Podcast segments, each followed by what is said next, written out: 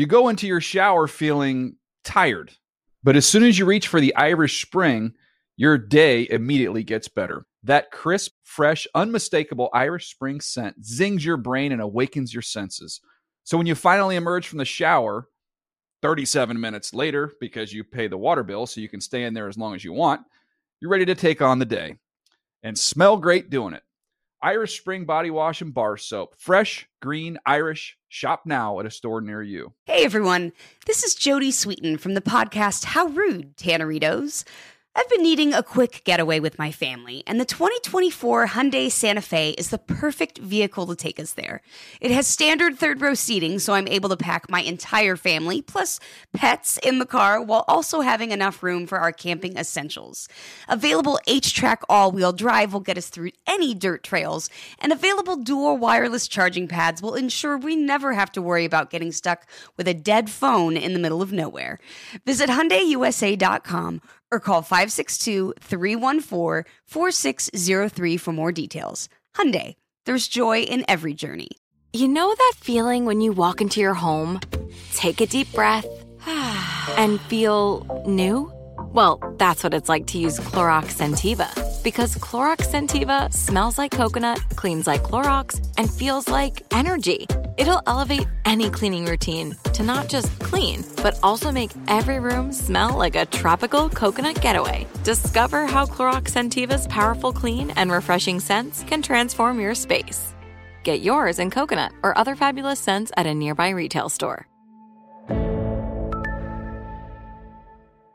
The Around the NFL podcast doesn't care if you have one ass cheek and three toes. We do not. In fact, we prefer that you're a grotesque being here. Sure. From the Chris Wesseling podcast studio. It's around the NFL. Week 14 recap. Dan Hanzus is here. Heroes, Greg Rosenthal, Marc Sessler. Mm-mm-mm. Yes. That's Dan Campbell. That's one of the many great Dan Campbell quotes from Hard Knocks over the summer. And um, we are making history here on today's show. For the first time, and this is our 10th season, so somebody do the math. How many Sunday shows have we done? Uh, to be 613. 600. I think it'd be closer to you know one, you know seventy. All right, let's say 170. Eventually. Let's let's split the difference. 312. Okay. We've done 312 Those Sunday are all shows, such terrible guesses. and um, and we have never led with the Detroit Lions. what? Never. I mean, why would we? They've always been bad. Um, for the most part, there was one playoff season in, in the mix. Uh, was it the, uh, what game they got screwed? Was it the Dez Dez Caught game? Was the next week with the Lions got screwed and the Cowboys win? Long time ago. Point being, and yet today's show we have a bunch of interesting uh, subplots and league storylines and the playoff race heating up. And because the Lions are right in the middle of that, that's where we're going to start today. Well, it's about time. I'm I'm enthused by the by the You decision. finally, you finally get on board with the No, team I- of ATL. I- All it took Well, was hold on. getting first in this show. Even last week, I was singing their song, and I I think they're one of the most interesting developments in the entire conference. they kind so of are becoming like one of the stories of the league. We're going to have Yeah. to be welcoming and generous to the rest of the football world uh, as they catch up to our love that we've had for the Lions. I think that yes, and I think we're ahead of the story, and now we're bathing in that. And why don't we, before we get to the first game, which of course will feature the aforementioned Detroit Lions, let's go back to Hard Knocks and and hear from Dan Campbell. There is nothing like winning. And I'm telling you right now, it doesn't matter if it's freaking dominoes, it's spades, it's bourré, it's croquet, it's chess, it's preseason, kicking. It does not matter, man. Winning is winning. And it feels good, man. Winning is winning, and it feels good. And the Lions, the 2022 Detroit Lions, cannot stop winning. They're addicted. In motion is Sewell. Goff to throw. Wants to throw it to Sewell. He caught it. Oh! Boy, Sewell on a first down. Oh, the big man dives down to the 31-yard line. Oh, that is beautiful. First down, Detroit Lions. Ben Johnson, you are my hero. Yes. Getting the big fella involved, and I love it. He went in motion. Did you see that speed? Ben Johnson, I love you. Wow. Woo! Beautiful call. Dan Miller, Lomas Brown. WXYT. Penei Sewell. Team. Just one of many great wide receivers. Although not technically a wide receiver. Oh, screw it. Well, right. Mm-hmm. Now it's time, time to lie. Come on, Marc. Go, baby. Team. Team. No, no, no. Now. Of. There. Of. ATL. Very special honor. Oh, it's ragged. I'm not getting better at that though. You had you had me do the same part of the song last week, and I'm not improving. Like Weirdly, none of us are, but we're going to get it because we're going to get more chances to do so. Anyway, so there you go. Uh, the Detroit Lions. They welcome the Minnesota Vikings into their building, the 10 and 2 Minnesota Vikings, and they just kind of dominate them in a 34 23 win. Jared Goff once again has a big game, including an opening scoring touchdown pass to rookie Jameson Williams. Add him to the mix. Very fun. Uh, Greg, we'll start here, though. Give us background on that play to Sewell that uh, had the Detroit announcers all fired up. It's the perfect place to start because it just outlines how aggressive this team is, even with the lead. That is a third and seven play from the Vikings' 41 yard line with two minutes to go in the game. The Vikings uh, still have two timeouts at that point. So time and timeouts are a huge factor. And I came out of that timeout thinking they've been running the ball poorly, but they'd probably run the ball there, see if they can get close enough to maybe go for it on fourth down, or if not, you punt it back. Instead, you break out Penei Sewell. Not just catching that pass where it's like a tackle eligible. No, he's in motion, running like a freight train. I want to give him the ball in the goal line on the end zone sometimes uh, at, at backfield because he had a lot of speed there. Uh, Dan Campbell said after the game he thought he could be a Hall of Fame tight end. To show that aggressiveness was typical of a day where Hall where of Fame tight end. I know he- he's like if he lost a little weight, he's that athletic. He could be a Hall of Fame tight end. I don't know about that, but it was a nice catch. It, the ball wasn't exactly on him. He knew what to do, but it was typical. They went for a fake punt, Dan, on, on 4th and seven with the lead. They kept sending pressure on defense, and then more than anything, with the lead in the second half of this game, they kept throwing because the running game wasn't working, and they kept stacking points. They would have scored on six straight possessions to end this game if not for a missed field goal, and that was by throwing. I think there's just complete full DNA buy-in by the Lions to be this aggressive. They've been doing it all year. And you know, like when they were losing, it really wasn't the reason they were losing either. It's like I just love their sort of go for it nature. It, it requires everyone from Dan Campbell to Ben Johnson. Ben Johnson, who even knew who Ben Johnson was like a year ago at this time? Like, who- He's completely he's completely become more of a household name at this point. And I just am so impressed with some of these better performances we're getting from Jared Goff because it reminds me to some degree how he looked when he was very well surrounded environmentally with the Rams and good coaching and fit in so well. And it's like, you know, we came into this season thinking like Jared Goff is just a placeholder, a fill in. They're going to go draft someone. I think he's proven himself to be a, a legit NFL starter all over again. Are you echoing my comments on the Friday Fun Show?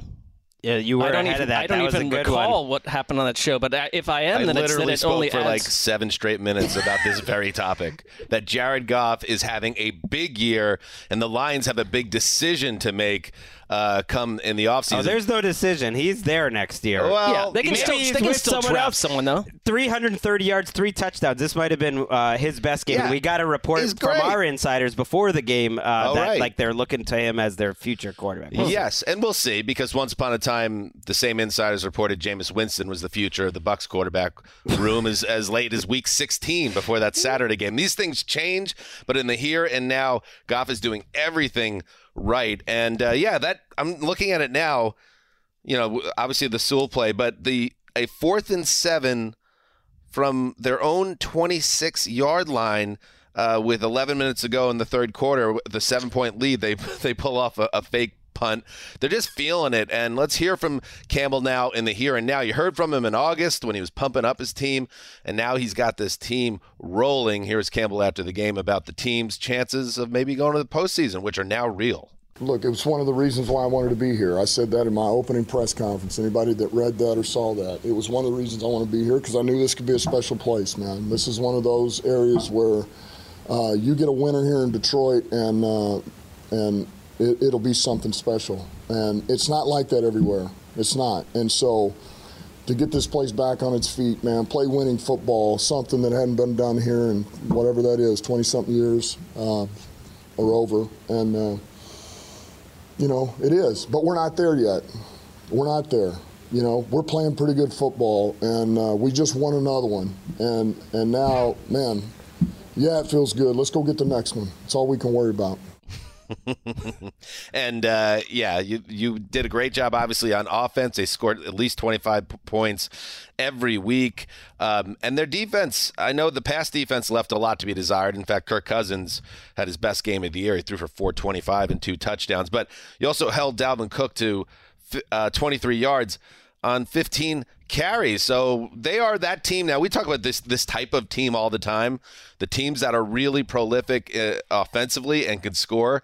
And when you're when you are very good offensively, you don't need to have great defense. Just have to have a passable defense, and they're there now, and that's why they keep winning. They keep making big plays defensively. Rodrigo is not just a hard knock Yeah. story. He's a genuinely difference making linebacker as a rookie. A couple huge run stops in this game. They got pressure on Cousins, and it was why I was so impressed with Cousins. I thought it was easily Cousins' best game of the year. He was under duress so many times. He had, there was nine quarterback hits. Aidan Hutchinson, I thought, had hit one of his best games of the year. They were all over him in terms of their pass defense, and Cousins kept making tough plays. But you're seeing different parts of the team step up. DJ Chark being healthy and kind of being the guy that they paid him to be, which was maybe their number one receiver. Right. That's been a quietly big development. Josh Reynolds is back. Jameson Williams is in this game and gets a 41 yard touchdown on a busted play. Didn't play that many snaps again, but even just adding that to the offense, it's like they can beat you different types of ways, and they're winning games convincingly. They beat the Giants convincingly. They beat the Jaguars convincingly.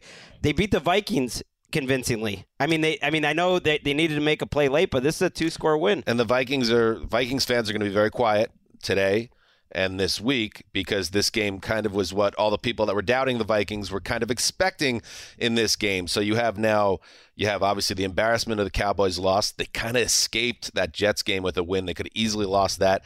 And now this game happens, Marc, and it's like yes, they're 10 and 3. Once again, they can't c- clinch the division, but they will clinch the division. But there's just a lot of questions with that team in, in terms of the goal of getting to the Super Bowl. I don't even think that most Vikings fans would even have a problem with us raising the questions we always raise about the Vikings. now I mean, they won't, but they were until this game. Yeah, but I think like your level-headed Vikings fan talked about the fact that you know they were winning these close ones. Um, you're not getting the best season of the uh, ever from Kirk Cousins on any level. They're like the only 10 and three team to have ever had a negative point differential at this point. That's I mean, so they kind of just are who they are. Could they win a playoff game? Sure. But they're a bad defense, and so that's what I think is really worrisome. They're exo- extraordinarily pass defense. Yeah. safe. Like they try to play it safe and bad, which is like a bad combo. If you're going to be bad on defense, at least be like the Giants and be aggressive and make some plays. But they're sitting back there. They really missed Harrison Smith today. If if you want to have a positive, I know I mentioned you know.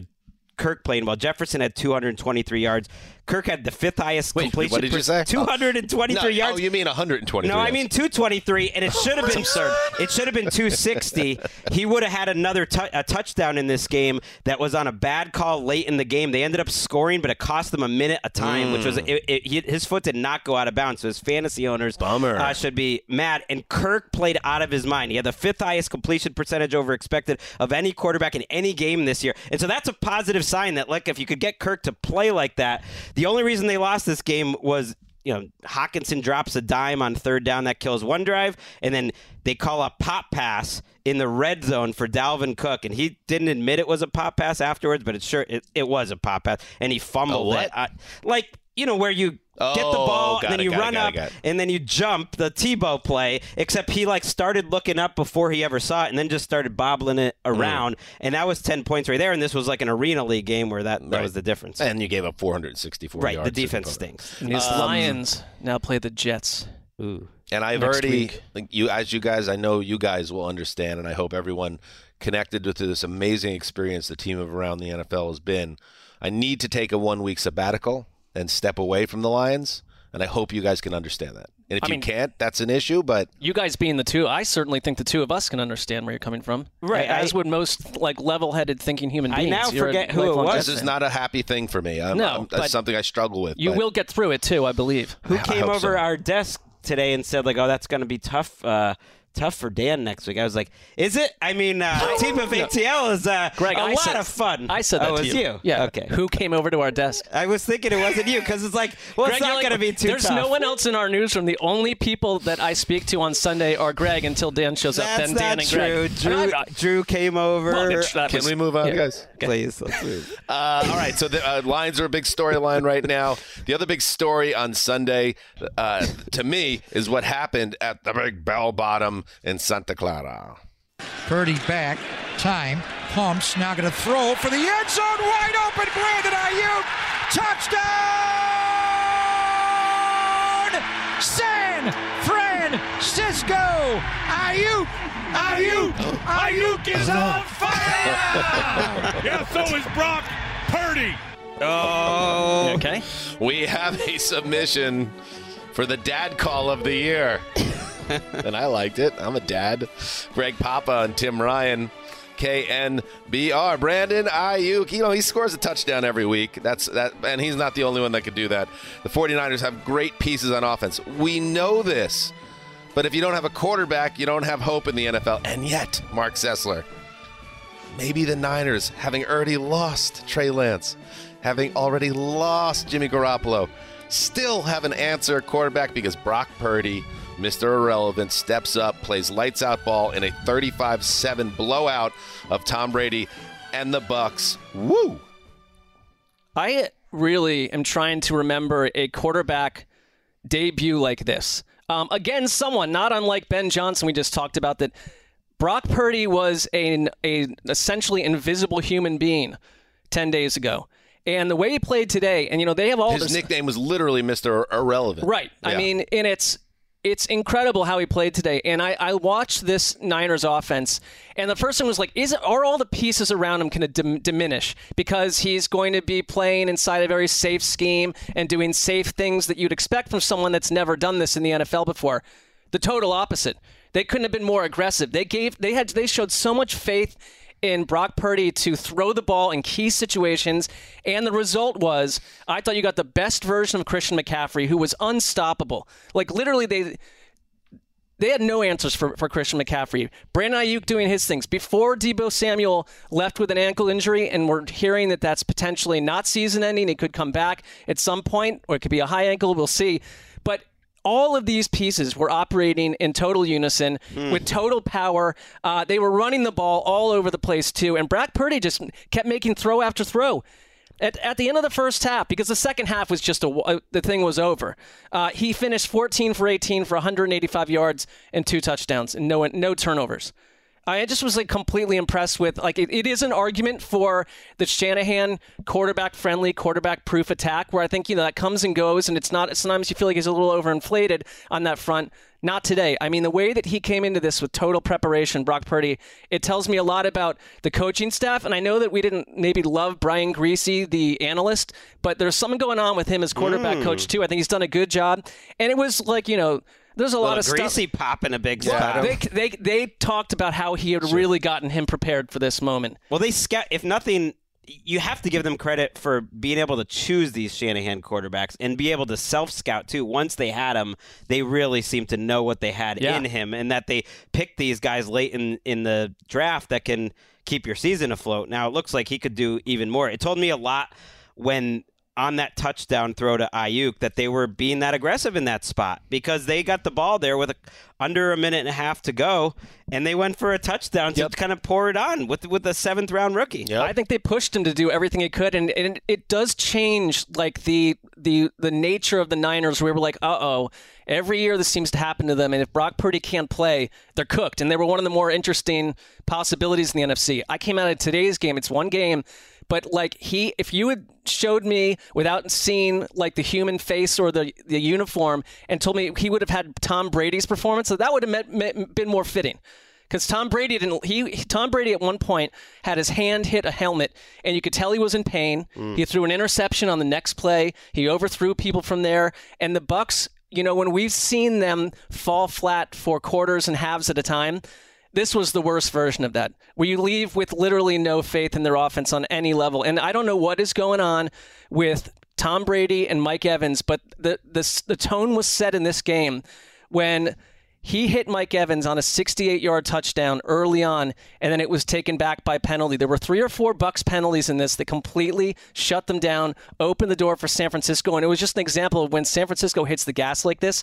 If this is the version you're going to get, they could beat anyone in the NFC. I think the Eagles obviously are the the one team that stands out that could be the biggest challenge for them. Yeah, the Evans thing, you know, if that touchdown stands and it, it was called back on what was the call? It was, it was a holding that A holding. led directly Donovan to Smith. the touchdown. Donovan because Smith Donovan is Smith was killing being- them Yeah. on a weekly basis, getting touchdowns wiped off back to back weeks. He's he's been an issue for them. But uh, yeah, if that touchdown stands, we're probably not having the conversation. But it didn't stand, and then you see at one point on the sideline. Uh, who knows? But Brady and Evans kind of animated, talking back and forth to each other. Um, and Brady, who much was made obviously in the press, he had that amazing comeback on Monday Night Football, and then uh, this was his homecoming. He grew up in nearby San Mateo. San Mateo. I mean, they hammered that storyline into the ground. And uh, he had, he asked for 150 tickets or something like that, and the game's 35 Ooh. nothing uh, in the, s- the second half. So it's just it's been a very very frustrating season for Tampa Bay. They're not a good team. They're just not good. The, their defense is, you know. Average, so it spikes at times, but it's definitely not a difference maker like it's been in past years. The offense is definitely limited. Brady averaged four and a half yards an attempt in this game. And so they are what they are. And on the San Francisco side of things, Jimmy Garoppolo um, was playing very well. But at the end of the day, Garoppolo is what he is, which is a facilitator. He is a the dreaded game manager, which doesn't have to be a bad thing, especially an offense like that. Seeing now Brock Purdy do it the way he did today doesn't mean like he's going to be a stud now to them, but that would be a crazy story if he if he did turn into a stud.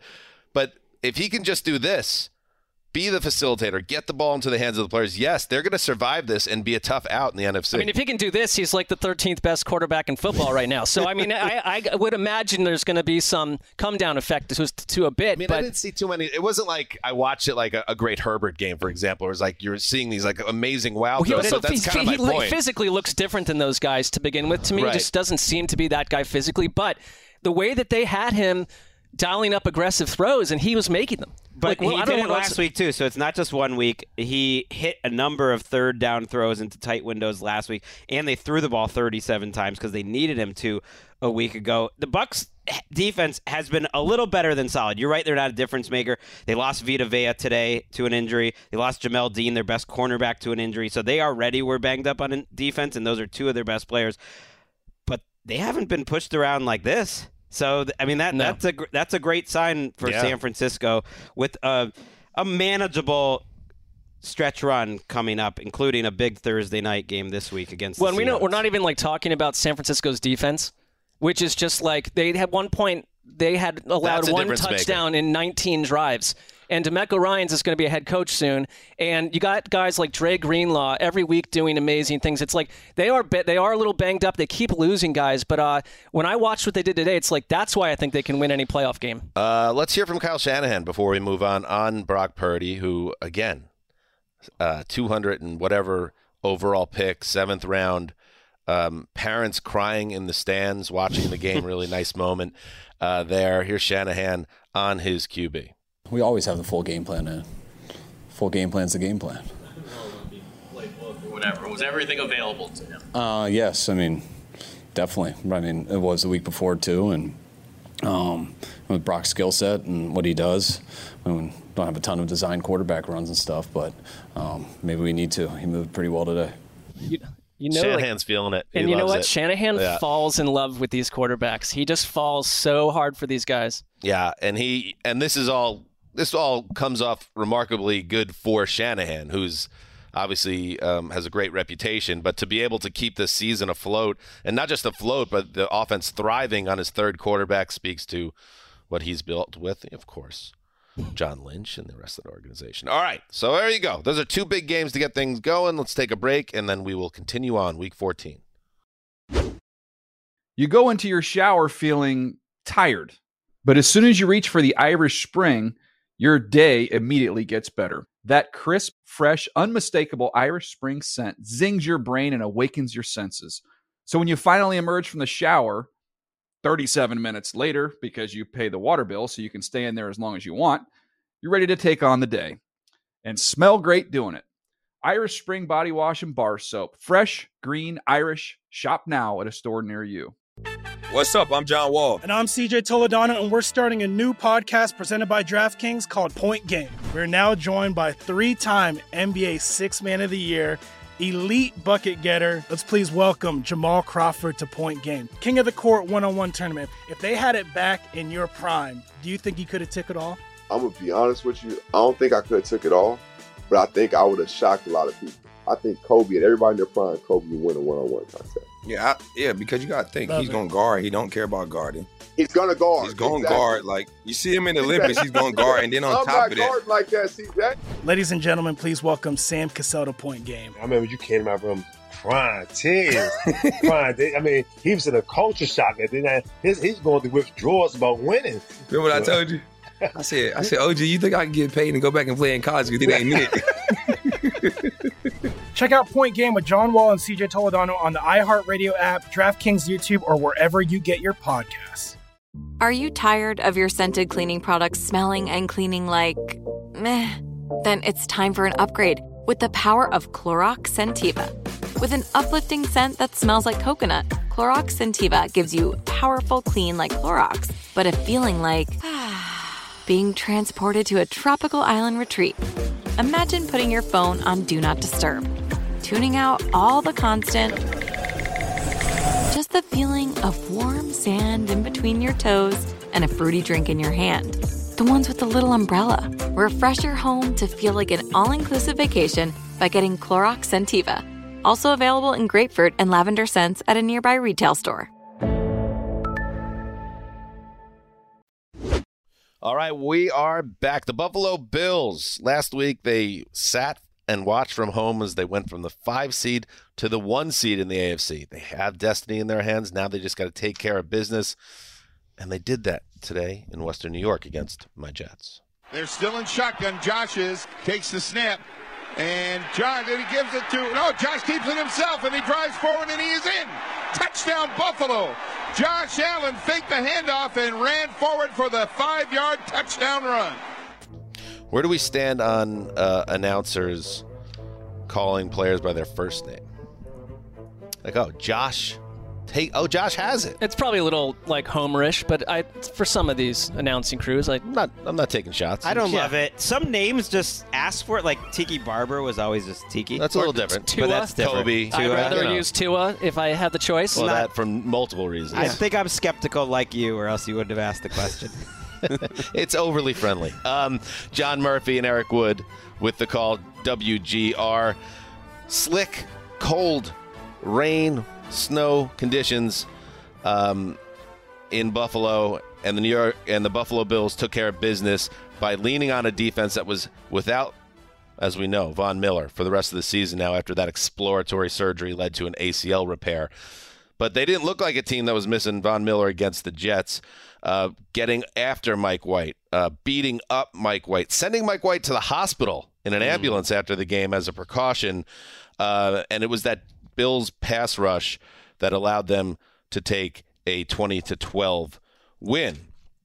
And uh, so, not a dominant effort by Buffalo's offense. In fact, I believe they finished under 300 yards, which I don't know if that has happened uh, this season. So, that Jet defense, which has been good all year, although they lost Quinnen Williams to a calf injury today, and we're going to see if he's going to miss extended time, that would be a killer for them. They've had their fair share of injuries this year. Um, but Buffalo, uh, despite not having the offense, this proved again to me, boys, that yes, they are a complete team, and their ability to to get after the quarterback. Led by Ed Oliver, Matt Milano, that front seven did their job, and that's why they won this game. Shaq Lawson too. I mean, that was that was my takeaway as well. Is that the Von Miller injury to me kind of separated what I thought they could achieve, and now it's like if you can do this because when I was watching this, it seemed like they just dominated New York's offensive line and made life so tough on Mike White, who is one of the tougher dudes. He he did not want to go out. I, mean, I can see why they why the Jets players love Mike White, and I do wonder what will happen with him going forward. I mean, is he going to be healthy enough to play next week? You think? Yeah, I, I mean, the fact that he was knocked out of the game twice by just wicked shots, including the second by Milano, uh, where Tony Romo, calling the game for CBS, was just open as a guy who's a quarterback who's had this happen to him. Was like, oh yeah, he's he's not coming back. He's got broken ribs, and and yet he does go back Mm. to the locker room, and he does come back. And I've said this with other in other situations, the Chargers with Herbert earlier in the season when he had his own rib issue. I didn't think Mike White should have been back in that game uh, because he couldn't protect himself, and you could see that for the rest of the game, even when they weren't big shots. Every time he went down, you could hear you couldn't necessarily hear him, but you could see in the replays that he would like scream out in pain. Or, or just the wincing, and it was just it was a tough watch, um, but also easy to respect a guy that was hanging in the pocket. But uh, yeah, the Jets are a team now that have lost four of six quietly, and we could keep saying they they hang tough against these teams. But you got to. What happened with the Jets is once you blow those two Patriots games, they got to go find a Mm, win yeah. now to make Yep. up for that. And they should have beat the Vikings last week, and they let Minnesota off the hook. This game was more like there were opportunities, but I just credit the Bills. Their Bills are a better team further along in their development, and I think that's what you saw here. Well, I thought the the Flacco fumble, uh, the Michael Carter. I can't see Flacco on the field again. No. I- and what someone's got to explain to me. I understand the Zach Wilson drama of it all, but why is Zach Wilson inactive? Like, is there more to the story we don't know? Flacco's know? better. I don't need to.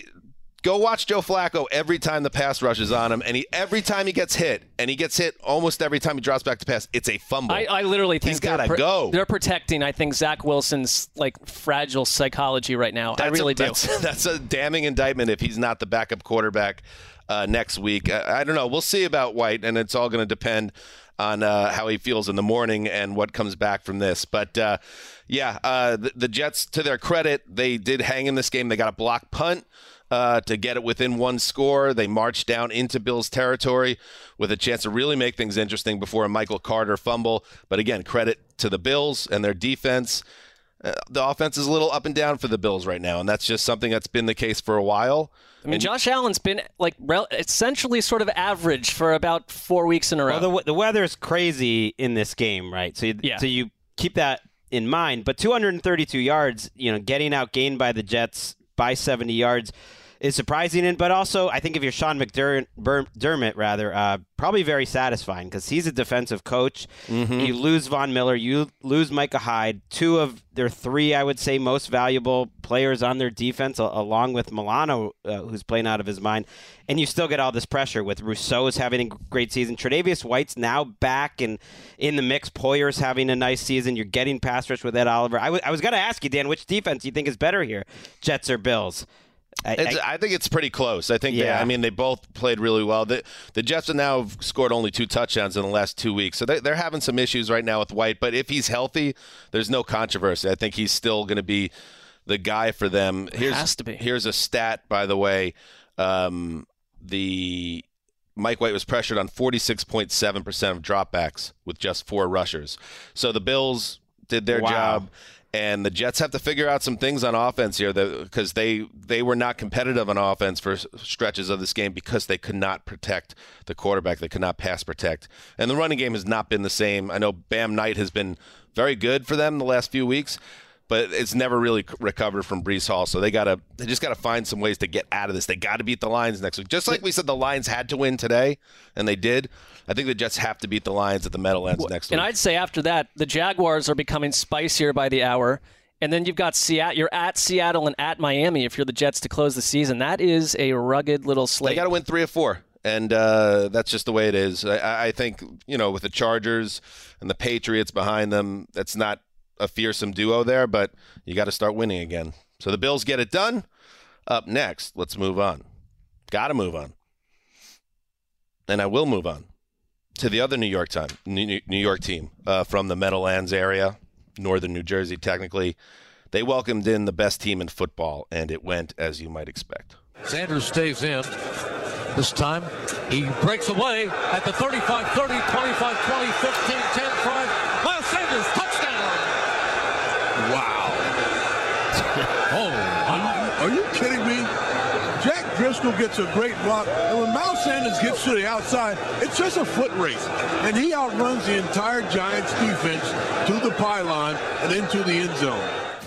Ooh, listen to that crowd at the Meadowlands. Oh, they were they were booing from uh, start to finish. Wow. Reality has set in. Merrill Reese and Mike Quick from WIP. Uh, yes, my it was another big game on the ground for the Eagles, who just blow teams away. Uh, Miles Sanders ran for 144 and touchdowns of three, in that 40-yard score. He's over a thousand yards rushing, and then Jalen Hurts, who's been the best football uh, quarterback in football this year, he threw two more touchdowns, ran for another, and the Eagles romp mark 48-22 over those fading G-men who have one win in six weeks. Yeah, the G-men uh, at one point were a pet team of mine. I found it enjoyable just to watch good Giants football, well coached. Your pet teams aren't doing too well. Uh, they year. are not. It's like the They are not. pet cemetery over there. It is very close to that. Well, I don't. I also, well when I adopt a pet team, in this season particularly, Yeah. I don't have to stick with them forever. No, so I'm with you on I- And for those teams' sake, it's better that you get off as quickly as possible. I do seem to have an ill effect on them. I would agree with you. But this was an enjoyable game to watch, um, just for the nature of Philadelphia's utterly explosive, unstoppable offense. I mean, they do, we've talked about this, do it differently every week. And today they came out and I think made it so clear the difference between the Eagles and the Giants. And I don't care about the records or anything. It's just like they Jalen Hurts is playing beautiful football right now, and their offense is so well coordinated. Opening touchdown drive of 12 plays, 91 yards, five plus minutes. The second drive, 14, 84 yards, eight plus minutes. And they were unstoppable, running for huge chunks of yardage at a time. Deep passes unfurled beautifully. Then the Giants down 14 nothing. I thought, you know, sometimes I'll say like game over, and it's not always in the fourth quarter that that happens. They botched a punt and the Eagles picked it up at the Giants 33 and essentially next play laser to AJ Brown. It's 21 nothing and there is no there is no Bye-bye. shred of evidence Bye-bye. that the They Giants who are not yeah, they're not the Giants do not come from behind 21 nothing against anyone in this league. And Saquon Barkley has not been Saquon Barkley for weeks on end now. Uh, Daniel Jones is in a tough spot in this situation. They're kind of an empty cupboard when it comes to weapons, and that's how you get absolutely your doors blown off at home. And you're right, that crowd was dismayed and agitated. Well, this game is over the second you heard, you know, the Saquon Barkley neck injury that popped up late in the week, and then the report before the game that tru- proved to be true that he was only going to be limited in the game plan. It's like, oh, if he if Saquon Barkley is limited in this game plan, why even why even show up to play? And you know what? The Giants didn't really show up to They play. didn't. So Well, that fourth and seven where the Eagles decide to go for it, and Devonta Smith makes a, a terrific touchdown catch. That's the beginning of the second quarter to go up 14 nothing. It's just the type of de- decisions that, like, no matter what Nick Sirianni does, what whatever they call on offense or on defense, it's like it works because it's a great scheme that's versatile, but their players are just awesome. That was just Devonta Smith, who you think of as this you know, slim guy. Is he the slim reaper? There's a lot of slim reapers out there, but he's physical too, and he can be tough at the catch point. and that was a great example. I mean, also, like, what would be concerning for New York in general, there's a lot of concerning things for New York. It's that they were just, their offensive line at both tackle spots, Andrew Thomas, Evan Neal, dominated by the Eagles. Like, they can do everything well, and they can put a lot of pressure on the quarterback and made life tough for Daniel Jones. yeah, they're it's the Giants and the Vikings are the two NFC teams that there were a lot of outside doubters and, and the Giants, you know, I wonder how many wins they have left in them, to be honest with you. And and well, I think we'll know a lot about that team by next week. They have Washington I think the winner of that game probably gets that final seed in the NFC, but I, I think the Commanders are a better team at this stage, uh, especially if Barkley is going to be limited. But limited. they are loving the Giants of what happened to the Seattle Seahawks today as well. The But need Giants. that to happen. spoiler: uh, the Giants at last beat a team that was not the Houston Texans on October 23rd. I mean, I was like, and that, that was the Jaguars by six. I mean, I was a different man back then. I was just like, I don't even. I was young. How I was so? I remember that. free Okay. and just a totally different mindset. It was ages You feel ago. weighed down by the world now? It's like the winter has come, and yes, many more responsibilities. Uh, and there is, you know, the early portion of the Giants season, all those great shots of uh, head coach Brian Daboll heading towards midfield, waving to people in the stands and hugging players. It, it feels fitting that on the third possession for the Giants, that the Jamie Gillan uh, punt where it slipped out of Oh, his it's a hand and it bounced, and then Yeah. he kicked it, and that the next play is a, a touchdown to AJ Brown, who was wide open. Brown, by the way, over a thousand yards and ten touchdowns. The Eagles are the best team in football. Yeah, I wasn't sure how I felt about you uh, making the Eagles uh, number one in the power rankings. You know, Oh, that's just the responsibility that you have in in such a high position um, to you know face doubts like myself. Just because I think like I was thinking, yeah, maybe the Chiefs are still just a better team, but You have a bigger problem, Greggy. I Yeah. know you like you love know. more than most. th- I think this made you look good. That's what I'm saying. Oh, thank you very much. M- more than most people in this industry, you put a lot into your um, preseason predictions and Oh, yeah. wanting to get them right. After uh, Mahomes had some turnover issues today, and Hurts did it again, I think Hurts is in the driver's seat for MVP right now. Fair, but that's a Mm. month left of the season, and people get carried away making bold statements. A, a month Driver's is seat. a month is a lot, but I'm glad you brought, brought up preseason predictions because I did have the Philadelphia Eagles winning the Super Bowl. I'm feeling good. You got good about I have that. them losing the Super Bowl. Okay, that you should feel good about that too. All right, pinch yourselves. All right, let's move on to Big D, where I don't even know what I picked. I, I'll have to check. I'm going to check while I listen to this Probably highlight. the Green Bay Packers. Cowboys. Right, if your pick was as good as the Eagles Let's winning see. the Super Bowl, you'd do you even remember. find such a thing on our website? I'll find it. Remember, for like you. the ten years of work we did on the website, and then Yeah. they redesigned it and wiped out our bylines, and our entire career was wiped away. Like a- literally like a fourth of our lives. and nobody even gave a second thought No. in the building about it. no, not that doesn't bother they, me at all. They gave it a thought that they would do it. oh, we're doing the podcast still. All right, let's go. to throw. Pressure's coming. They flush him out. I mean, that's Standing annoying. and looking. Nobody Lawrence cares. chases. He throws it into the end zone. Why would you care? And the ball is intercepted by Diggs in the end zone. And my apologies to Davis Mills. He just tossed that thing about 67 yards in the air. And it gave his guys a chance, but the only players around that football were Dallas Cowboys. Hmm, what? It was- It was a crazy game. This was the No. craziest game of the of the day. That was Mark game. was No. loving this Time out. game. It was enjoyable. Mark was this- Arbiter of bongos here, please. Oh. I'm shutting it down. You get bongos when you have a big moment where you step up as a team and deliver a big time victory. Well, I just hmm. I would say that we. I'm looking at the rest of the games we're about to cover. I, there's a Maybe this running week some isn't worthy territory. Okay. of bongos. Oh, Maybe that's what that's where we're at right now. I'm sorry, I hate to be this guy right now. I gotta say But I can't Mark give it. To, I can't give him the bongos. over in the corner of the newsroom this morning was acting like a kid listening to bongos. He was just like, "Oh wow, this game is Well, crazy." He yeah. was loving it. He was on loving the, it. on our Friday but that's fun totally show. different conversation. Sure, but I, I can see where Greg is coming from because there was enthusiasm, but I had predicted something along the line of the Texans beating the Cowboys. So as that was becoming Oh. a distinct possibility, that was uh. raising my blood pressure just All a right, tad. Upon further review, the ruling on the podcast stands. Bongos denied. oh boy. fair enough. And also, Dak Prescott leading the 98 yard drive. That's a better highlight. Let's just start the show over. That because the Zeke Elliott short touchdown run with 41 seconds to play. That's what this game will be remembered for, not the Hail Mary at the end.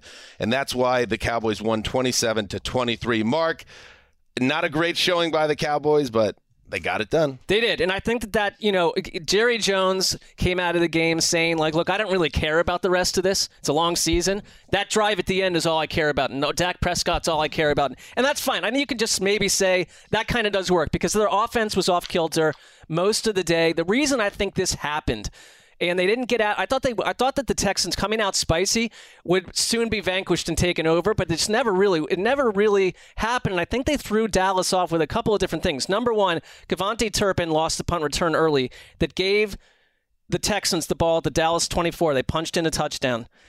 Dak Prescott threw an, an, an, interception in this that led to other points. And so suddenly the Texans, who have struggled to score seven or 10 points in a game, had this early advantage. And they were running this offense with Davis Mills, who was, you know, named the starter again this week after that whole Kyle Allen business. Um, but they were using Jeff Driskel and Davis Mills. And they were. Uh, you don't see that a lot anymore. no, it's like this whole platoon thing happens like once or twice a year. And I was trying to watch this and watch another game at the same time. I'm like, wait a minute, did someone get hurt? I'm spending half the time searching on Twitter to see what happened to Davis Mills. But then you start to realize what they're doing is just Jeff, Jeff Driskel. He can run the ball, and they were using him like, like every single time he was in there initially over the first couple drives. It's like, oh, we're running it. We're going to tell you we're running it. We don't really care if you think that's fun or not. And like fi- finally, he'd start to spray the ball the around a little bit. Jeff Driskel. I mean, he's He kind of looked he's good, like though. a better. Well, he's slightly more athletic Taysom Hill. Maybe not uh, a Yeah, better player, he's pretty but it- athletic he's- Taysom Hill, right? Yeah, but Jeff Jeff Driskel's like kind of an incredible. So why athlete. he He can run well. Right. Well, I he's- he literally Do we played know the tight other guys end on this for the roster? Bengals. Yeah. But it was th- this was one of the It's like the greatest athlete I've ever seen. Well, And it's like, like, let's have him third on the depth chart. You know what? I think Texans. say that, but he's not a great quarterback. Jerry Jones after this game said both of the quarterbacks for the Texans looked like Brett Favre out there. I Well, was like, did I mean, not, that's but- laid it on a little thick that they both looked like a little Brett thick. Favre. Like I don't think either looked like Brett going Favre. But Davis Mills, I'd say was one of his one of his better games. Like he he made some throws. Good. But so you just a good Yeah. team escapes out of this, and that's all I take from it for the most part. and that's and that's that drive was important. And I don't know about the the play calling at the end. And Dameon Pierce, I guess, went out with an injury. In you have, and out, right. You have Rex Burkhead uh, taking snaps at the goal line. They have a chance to win this game, Houston, inside their five yard line with three minutes to play, uh, up three points, and uh, they go for it on fourth down. Lovie Smith, I like it. I like the call, but you cannot. And I don't even know who the quarterback was on this at this point. Mark, you could tell me. It was Driskel. Driskel. You can't have a busted play in that spot. No, he he oh looked my li- god! he on fourth like- and goal from the two. That's where I think like whatever they oh. plan to do this week, that's where it started to create faults You because knew it was he looked, over then. right, he looked Yeah. disorganized. But that that came after Dak threw an interception from his own end zone. It was that Dallas defense stopping Houston at the goal line stand that set up that final drive, and it's like the better parts of this team stood up in just, just in the nick of time. It, look, it keeps Dallas in the NFC South race. I mean, the NFC East race, which is important. And that, Why don't we just put Dallas in the NFC South so we could have a real team right, coming out of that division? That would I be like that. nice. And They are in the south. They should be in the south, anyways. Like they're in Texas. GC, good call. Fair point. Let's uh, let's we should break go out on that. That's a great way to end the show. NBC would be not uh, would be very unhappy to get the Cowboys out of that division. NFC East, Dallas Cowboys. They- Makes no sense. and they got that drive at the Jesus end. Jesus Christ. Like that feels good, but uh, now I'm a little concerned that Dak Prescott hasn't looked good for two straight weeks. I would say he, he did not play well in that Colts game on balance. Uh, overall, that was a game where I think Dak and the secondary receivers were struggling, and then in this game to ha- yeah have I- a couple picks just- and struggle, and for the defense to struggle against an offense whose number two, number one receiver was Chris Moore, their number two receiver was Amari Rogers, who just got cut by the Packers. Number three is Philip Dorsett. Like, what's going on? Here? I feel like Dak Prescott is forcing throws Hmm. a couple times in games, and you know, then he'll go have that final drive where he made three or four unbelievable connections with his targets. So I don't know. I mean, I the Dak. I think Dak can be fine, but he's always going to be the talking point if he makes any mistake at all. Um, before we take a break, the rules of bongo, just so we're clear going for it, because you know, Justin, I everything you do, I love and applaud you. You're a great producer. literally everything. so when thanks. there's a Yeah. when there's a miscommunication, that's on me as much as it is on you. Um, the rule of bongo going further, uh, going forward, and this is going to be written in stone tablet. Has to be like a, a, a season saving win or a season defining win. It has to be a win against a quality opponent or maybe a bad team just getting a win in general. But Hmm. when you have an NFC powerhouse beating a one win team, that doesn't pass the rule of bongo. When you when you break it down Yeah. that way, it starts to make. I start to see where you're coming from with the I whole thing. I kind of thought it was just like the craziest game of the day. That's- so- that's That's how I before you saw interpreted the it. tablet. See, I, Stone tablet I mean, who, who, who writes on these tablets? you know, this is still my Zeuser, first. that's Zeus. This is The still my first season as the full-time producer, so I'm still like getting the hang It of takes everything. time. You know, It well, it's time. December, so please accept my apologies. For It's it's no need to apologize, but I do like maybe another nickname coming into Mm. focus right here. The God of Bongo. Let's take a break and we'll be right back. You go into your shower feeling tired, but as soon as you reach for the Irish Spring, your day immediately gets better. That crisp, fresh, unmistakable Irish Spring scent zings your brain and awakens your senses. So when you finally emerge from the shower, 37 minutes later, because you pay the water bill so you can stay in there as long as you want, you're ready to take on the day and smell great doing it.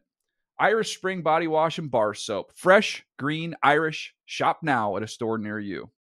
What's up? I'm John Wall. And I'm CJ Toledano, and we're starting a new podcast presented by DraftKings called Point Game. We're now joined by three time NBA Six Man of the Year, elite bucket getter. Let's please welcome Jamal Crawford to Point Game, King of the Court one on one tournament. If they had it back in your prime, do you think you could have took it all? I'm gonna be honest with you. I don't think I could have took it all, but I think I would have shocked a lot of people. I think Kobe and everybody in their prime, Kobe would win a one-on-one contest. Yeah, I, yeah, because you got to think Love he's it. going to guard. He don't care about guarding. He's gonna guard. He's going to Exactly. guard. Like you see him in the Olympics, he's going to guard, and then on I'm top not of that, like that, CJ. Ladies and gentlemen, please welcome Sam Cassell to Point Game. I remember you came to my room crying, tears, crying. They- I mean, he was in a culture shock. And then I, his, he's going through withdrawals about winning. remember what I told you? I said, I said, OG, you think I can get paid and go back and play in college? You think they ain't it? Check out Point Game with John Wall and CJ Toledano on the iHeartRadio app, DraftKings YouTube, or wherever you get your podcasts. Are you tired of your scented cleaning products smelling and cleaning like meh? Then it's time for an upgrade with the power of Clorox Scentiva. With an uplifting scent that smells like coconut, Clorox Scentiva gives you powerful clean like Clorox, but a feeling like being transported to a tropical island retreat. Imagine putting your phone on Do Not Disturb, tuning out all the constant just the feeling of warm sand in between your toes and a fruity drink in your hand. The ones with the little umbrella. Refresh your home to feel like an all inclusive vacation by getting Clorox Scentiva. Also available in grapefruit and lavender scents at a nearby retail store. All right, welcome back. Before we get to the AFC North showdown, Battle of Ohio, let's just again Gravedigger bringing in um, the rules of bongo engagement. So we haven't used our bongo yet. right. It as the producer, it's on you to decide now whether there is a game worthy of the bongos. Uh, but we can't we can't make the same mistake twice in the same show. So you got to make sure you get this one right, or just keep it in your back pocket. And I know the fans are going to be disappointed because they've come to expect bongos, but that's you know, heavy he who wears the crown back there behind the glass. All right. Not every show needs a bongo, Hmm. but most of them probably do. Just play this the right way. Okay. This is a big test for you. This Lots is the of next, pressure. This is the next big test for you Well, as a producer. can I? I'll just say if Yes. he dials one up um, prior to Sunday Night Football, I would suggest that Justin's made a tremendous error. But, but let's see if he defies my. Well, I'm not saying you. I'm saying if you do that, not that you. Or, Trust or- your instincts, No, or though. not that you're prone There to that. I- one He just game- told you what to do, so that you know. right. Col- You now know you're Don't let that color mark. your opinion. You got to trust your own gut on this. There is one game that matches all the criteria you laid out, but it would hurt my soul. So we'll see what happens. Hmm?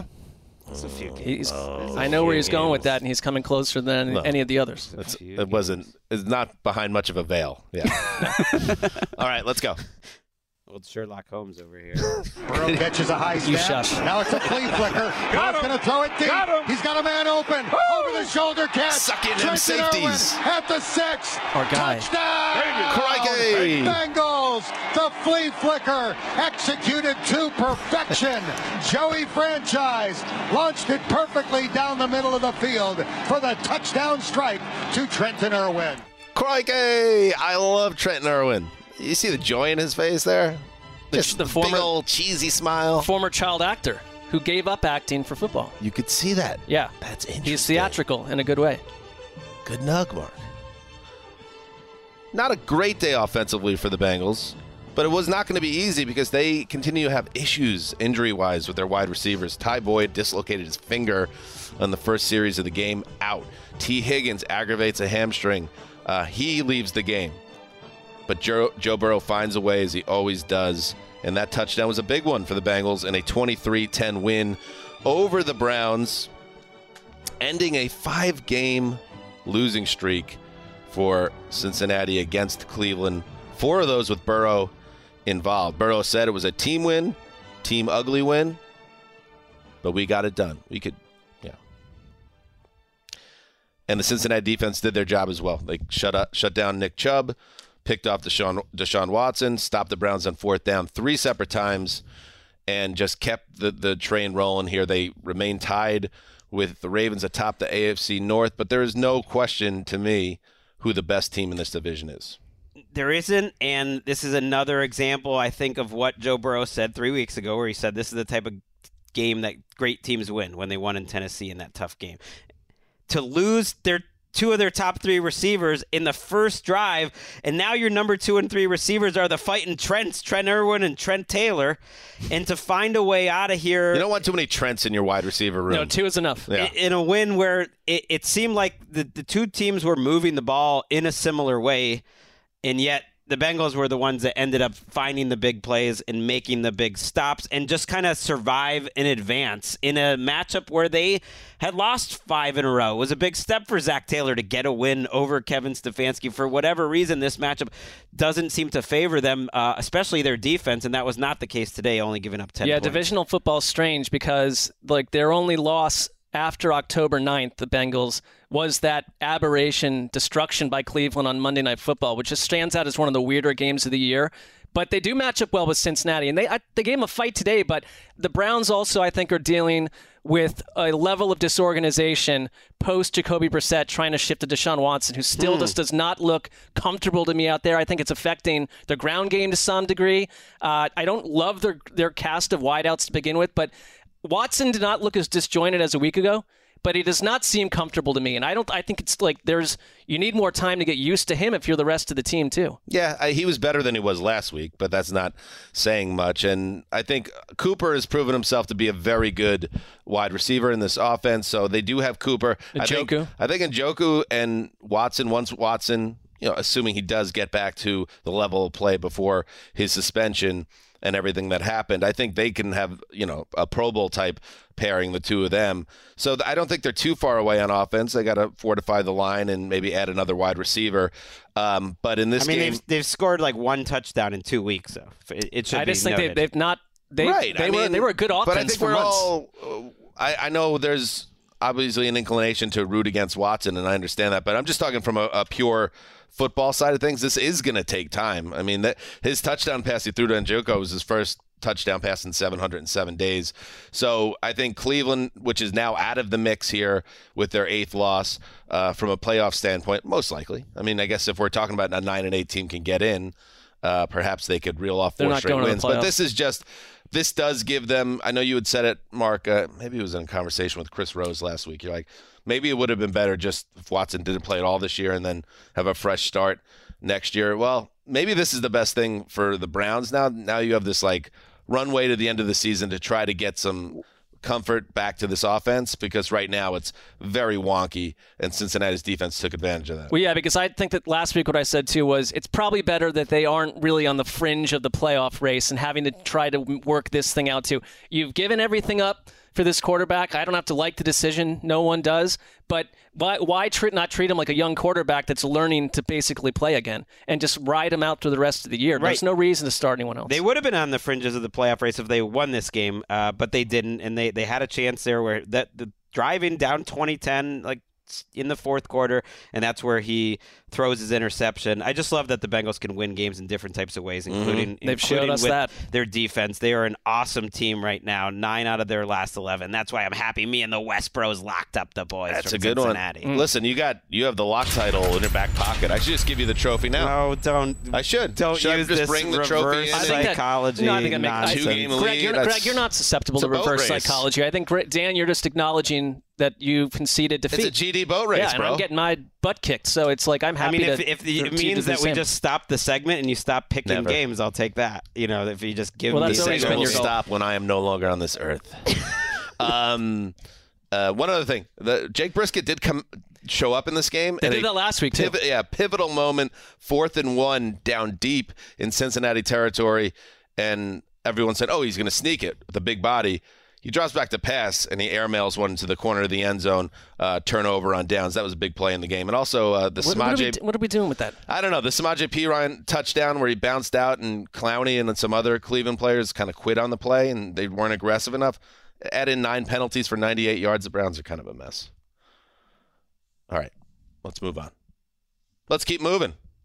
The rules of Trubisky drops bongo to throw, engagement. steps up going deep. This was almost Inside the uh, numbers of the 10, and it is intercepted Pretty at the goal frisky game line. here. This is a crossroads with the Ravens' show third for pick of the day.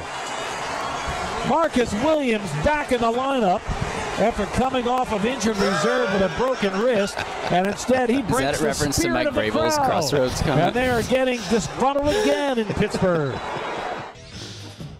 Uh, Vrabel did say it. No. Now the guy at bongo said it. I think you're at a crossroads. This could have been a bongos game here. Ravens I like this Steelers. choice, though. I like this choice. This one's good. What, Jerry An- Sandusky. Anthony Brown versus Mitch Trubisky gets the bongos, Greg. What are we? Do- what were we, a where are we big going win. with all this? WBAL. the Ravens are beat up. By the end of the game on Sunday, they were on their third quarterback, but they find a way in Pittsburgh, 16 to 14, and it was their running game led by J.K. Dobbins, 120 yards and a touchdown in his first game since undergoing a second knee surgery in two years. Greggy, uh, the Ravens aren't a fun team really to watch. They haven't really been fun since September to watch, but I got to give them some credit for finding a way. Pittsburgh was feeling good about itself, and they brought them down to earth. This is a classic Ravens win. I think John Harbaugh is going to love this win. I think it shows that this team is different than they were a year ago. It's like a, an organizational type of win. 60 years old. It's true. I mean, it, he has been there a long time. So you got to win fast. They- They're on their third string quarterback early in the second half. That's Yeah. when Huntley, What happened, by the way?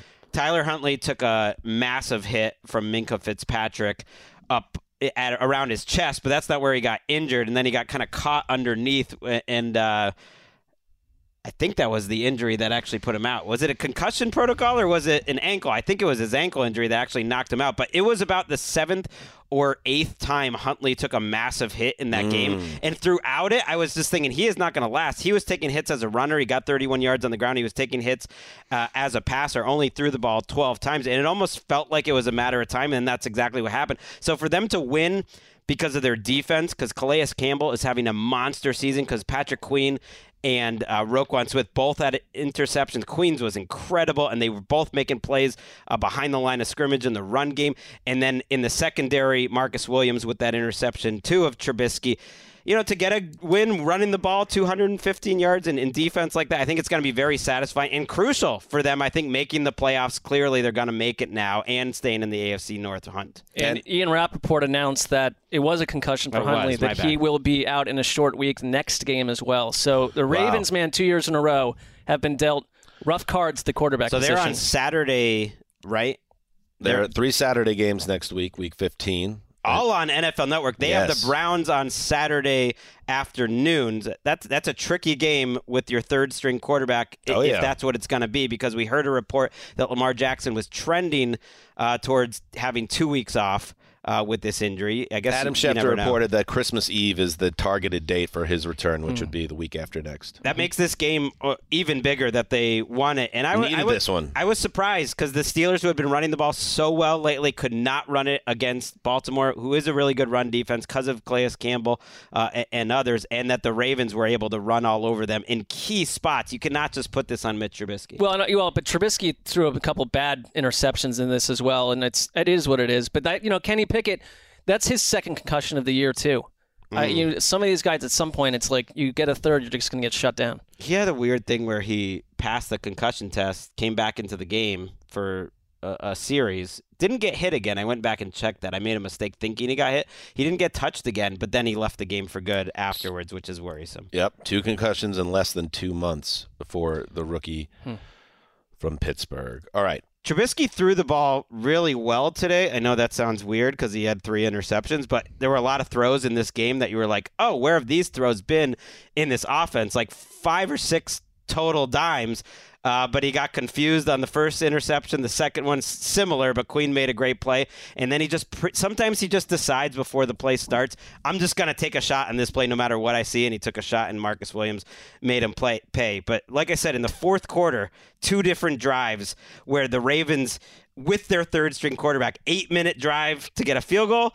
And then at the end of the game, the Steelers could have gotten the ball back if they had stopped them, and they just run three straight times right through them. Pathetic. And Justin Tucker, by the way, is having another incredible season. He finished with 10 points. He's up to 1,473 points in his career, breaking the franchise scoring record held, bo- held by former kicker, former Cleveland Browns kicker, turned into a Raven. By Phil force. Dawson? No, it's uh he was on the Browns in 94 and they went to the Ravens Matt the next Bahr? year. No, it's not Matt Bahr, it's Matt Stover. Matt Stover, Matt Stover. Come on, Marky, I need you on that. I need you on that wall there. I was literally like staring through the window You know here what? at our studio. I don't. I hate to say this, but this is now for the rest of this episode a crossroads moment for you as well. What, what's going to happen if I don't pass your test? I don't know. That's why it's a crossroads. This is how it works. I'm going to be facing a crossroads moment. Yeah, I mean, this is, you know- They're coming along. All right, let's I guess. I should feel more urgency on that front then. Yeah, that's a good drop. All right, go ahead.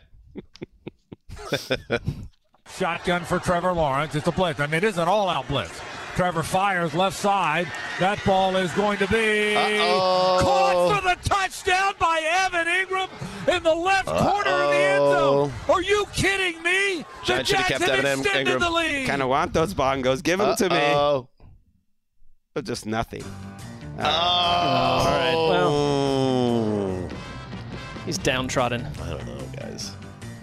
You wanted them there. I think he should. That should have been one us. I think he knows it. Because, and then he's banking on a Sunday night game that we don't know how it's gonna. Whether it's, But you you've already told him that it's maybe the, the most wise move to not use them at all if it doesn't actually match. I think the Jaguars. No. I think they deserve. it. You also don't want someone that's, you know, too afraid to go, go for it. You, know? That's how you end up being inactive while Joe Flacco is fumbling in the pocket. you don't want to be Mitch Trubisky, but you don't want to be Davis Mills. You know what I mean? Frank Frangie with the call. WOKV. Trevor Lawrence, for the second time in three weeks, is waving his arms frantically, screaming, I am the future. 368 yards, career high, three touchdowns. He also ran for a score. And the Jaguars ran the Titans out of the building 36 to 22, their first win in Nashville in a decade. And uh, man, I'll bring in Gravedigger on this one. Um, you know, the Jags, like we've been saying on this podcast, are coming along, and the quarterback is coming along and becoming a real difference maker.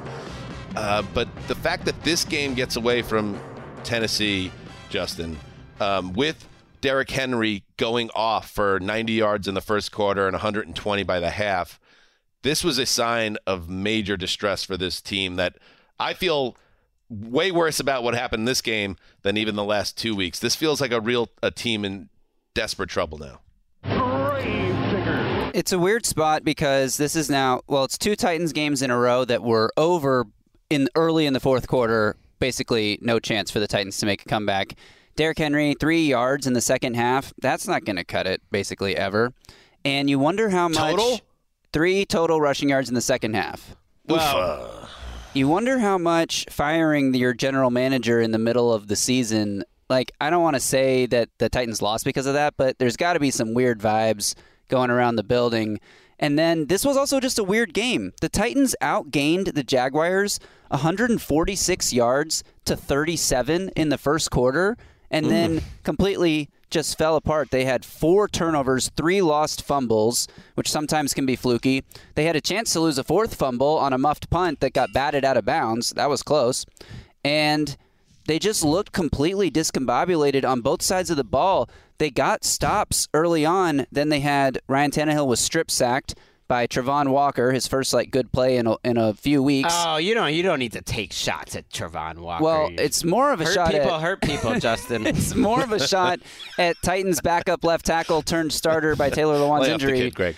Dennis Daley, who I jokingly called Dennis Snapley earlier this year because that's how often he gets beat. And That is a wonderful joke. I think that um, the Titans are really struggling with injuries. The offensive line is really bad, and the Jaguars Oh, are a good team that are coming along. And they had a I like how bad you call them week. the Jaguars. the Jaguars. I mean, they did lose 40 to 14 last yeah, week. The last Jaguars. week, feeling themselves, Dan said, a little high on their Mhm. own supply on the bit. preview show, and I think that was probably the case. But the Titans' offense is so poor, and it was funny because they, they got the ball back after the Jags went for it on a fourth down just across midfield, down still by three touchdowns, the Titans. And the uh, Andrew Catalon goes, Could that be the spark the Titans need to get back in this game? and the very next play was this weird trick play where the idea was Tannehill was supposed to fake like the snap went over his head and it was going to be a direct snap to Henry. that old gag. Henry- Classic Brady play. Henry yeah. dropped the Mm-hmm. snap and the Jags dove on it and it was like, is this the spark the Titans need? No, Well, not at all. So everything you're saying, it, and and Vrabel pointedly after last Sunday's game, we played it twice on the show. In fact, and, and and everyone's at at a crossroads on on the show except for Greg, but I feel like I could be coming soon. um, like he purposely says we're at a crossroads. We're going to find out something about our team because he feels confident that he will coach the team up and they will be ready to kick ass against the Jaguars at home. And the fact that they couldn't do that and the fact that they gave up 29 straight points in this game makes me think that Vrabel, as good as a coach as he is, is kind of lost at this point too. Well, and the team's you just found out. drifting. You I'm found with out. you. I also think Vrabel calling into crossroads. Who knows his team better than Vrabel? I mean, he's seen that there are faults, there are issues, there is an absolutely dearth of talent at the skill position player in the passing game, and it's left Tannehill in a tough spot. They've been a real problem team on third down. I just look at the last three games and say you're the reverse Eagles because they find a way to win differently every week. The Titans were out physical by the Bengals. That was a bad sign. They got waxed by Philadelphia. And then you just let the youngsters in Jacksonville come up with their new quarterback and take you out. You're meant to be the team that like runs away with this poor division.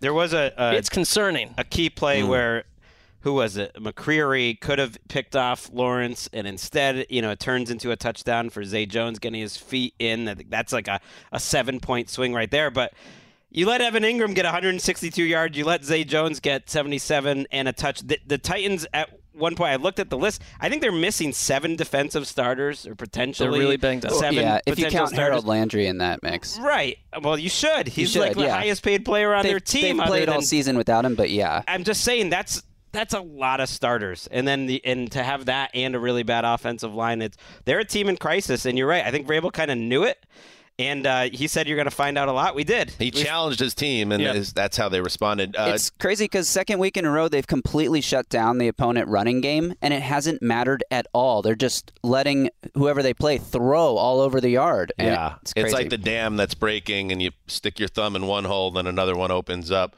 Where are what's going on with uh, the Mark and the Titans, and what's going on right now? 'Cause I saw you it's going tweeted absolutely something. great. Yeah, so I put out a tweet sometime during the third quarter Pet when it was Cemetery.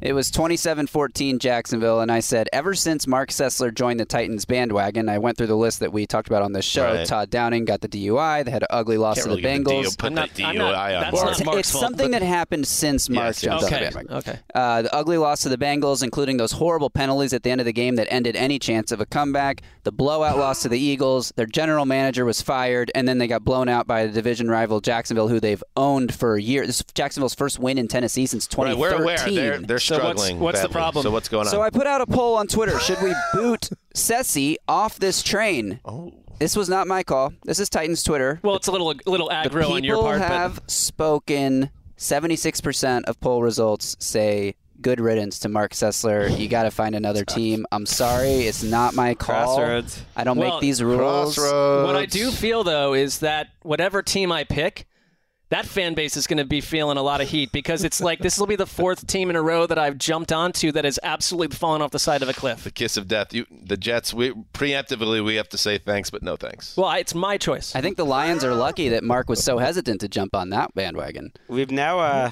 It's fair. yeah, we've reached the point where we can no longer confidently say like the Titans are definitely winning this division. Haven't we gotten there? Yeah. It's- they're up by two. They got to play the Jaguars again. Obviously, the Jaguars would have to win that second matchup for it to to happen. But then the Jaguars are only down one if they win that matchup with three extra games. The schedules are not. Uh, it's not an easy schedule for the Jaguars. They would. Yeah, they got the Jets and the Cowboys. Did we in fork there. the Jaguars?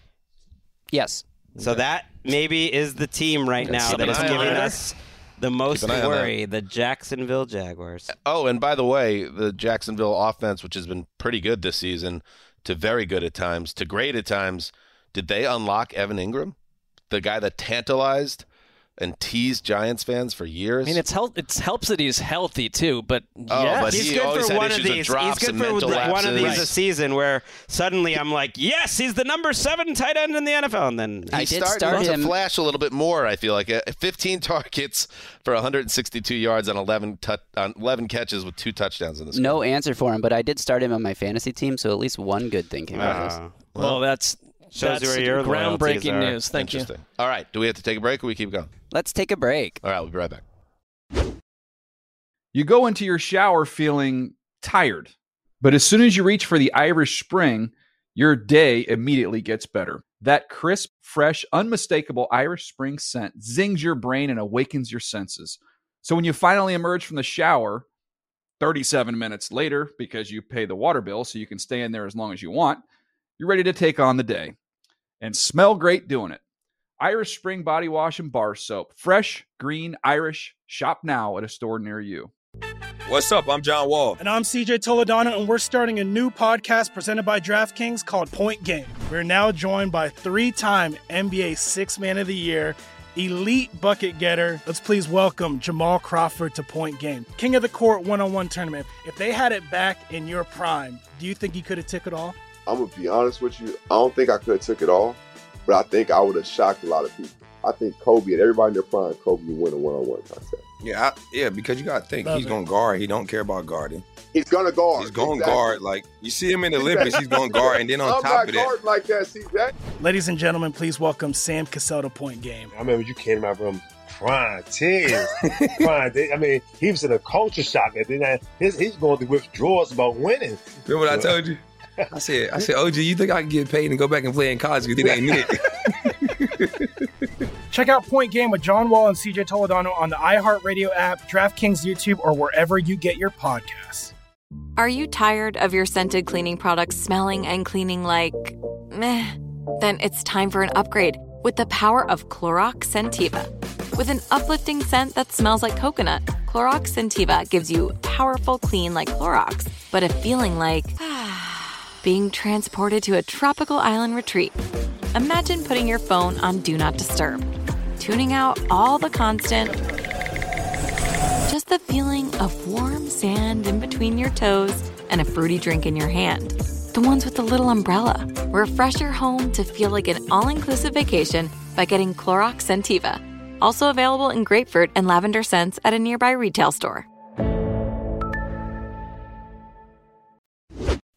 All right, we got two more games before Sunday Night Football. Let's keep the train rolling to Seattle. The snap, the give to Blackshear, protects the ball. He's got the five, touchdown, Raheem Blackshear. Well, oh, Ben McAdoo said, all right, we're going to go back to what we do best. They ran it down the throats of the Seahawks. My goodness. Did they ever? Jordan Gross and Jim Szoke with the call for WBT.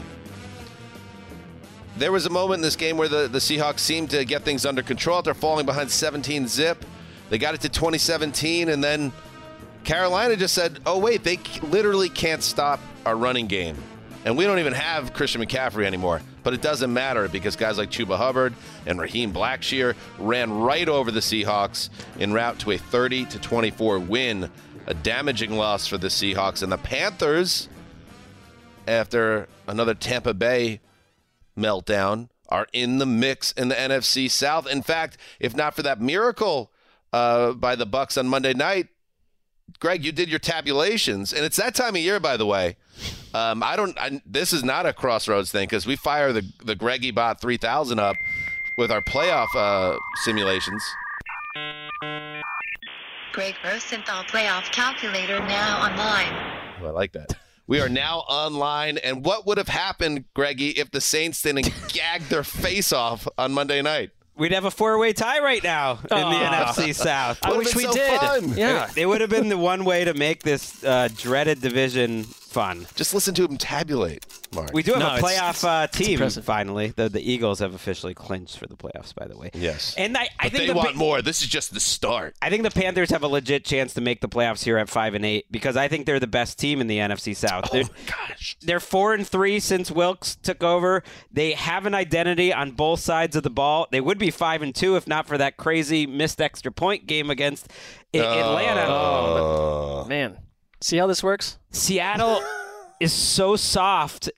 I couldn't believe when they punted Yeah. mid fourth quarter just because you got to know your team and you got to see what's in front of you. And at that point in the game, it was obvious Seattle just could not stop the running game of Carolina. And so they punted it away at fourth and seven and they marched right down the field on that Blackshear uh, touchdown drive. You Finished with the Blackshear touchdown. 10 for 74 in over five minutes. They had a similar drive to kick a field goal later that just burned clock. And Sam Darnold had 36 yards after halftime passing, and they held on to a lead in Seattle. Like they didn't need to do it just because Well, they were gotta running factor in over he's got a big bushy beard now as Yeah. he begins phase two of his career as a man making a run toward being the starting quarterback for a team hosting a playoff game, a division champion no less, in about a month or so. Um, and he saw what the rest of us saw, which was.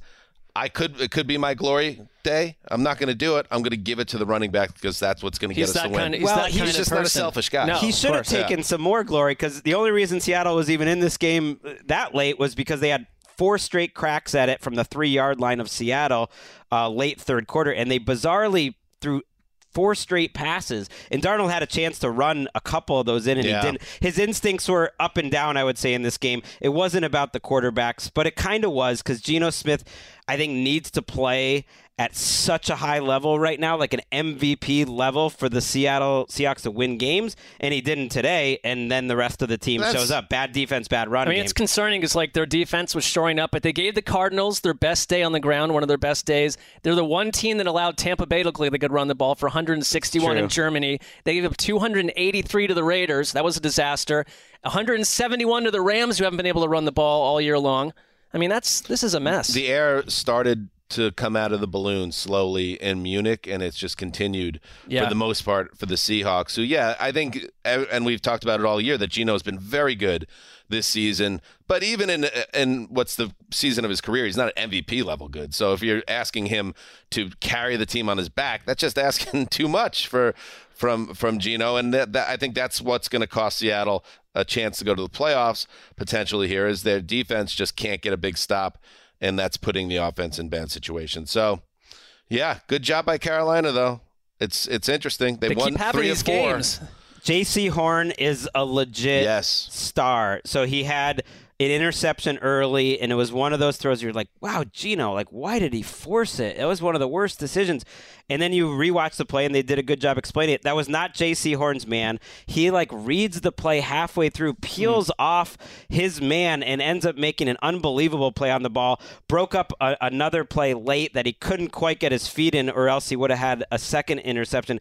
He is a star, and they have a nice pass rush there. They're like, they're a, a good team. I hope they give genuine consideration to keeping Steve Wilks around. Oh, I think they will. I think if they win two of their last four here, if they like continue on this track, I think Steve Wilks is their coach next year. And uh, we've been talking about how bad the NFC South is this year. Mhm. If the Seahawks don't make the playoffs, they will rue their performance against the worst division in football. They went 0 4 against the South. Can't do that. Can't, can't happen. I mean, but it did. Greg, it can't happen. And you know what? Wait a second here. Wait a second.